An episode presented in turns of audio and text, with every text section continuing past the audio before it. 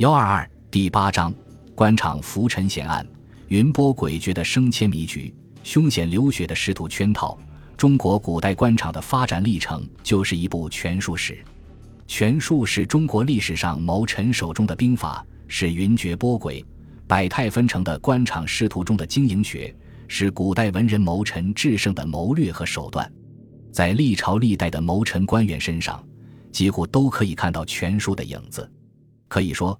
权术是身居官场的任何一位谋臣都需要掌握和运用的。任何涉足官场的一位谋臣，要想在仕途中拥有自己的一席之地，需要的不仅仅是勇气，更是大智慧。还没有跻身仕途的人，会为了争取官位而不惜一切手段；已经置身政治舞台的人，则千方百计地要扩大手中的权力。不同历史时期、不同身份地位的人。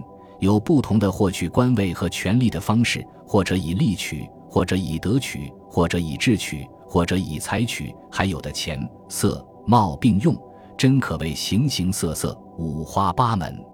本章展现的是一部浓缩了的官场现形记，从官场一角的失态折射出整个历史官僚中的黑幕和冷酷，从一个个的官场博弈中，让人参透其中的浮沉玄机。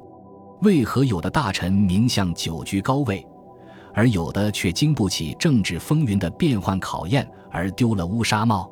其中也必然有着规律和智慧可循。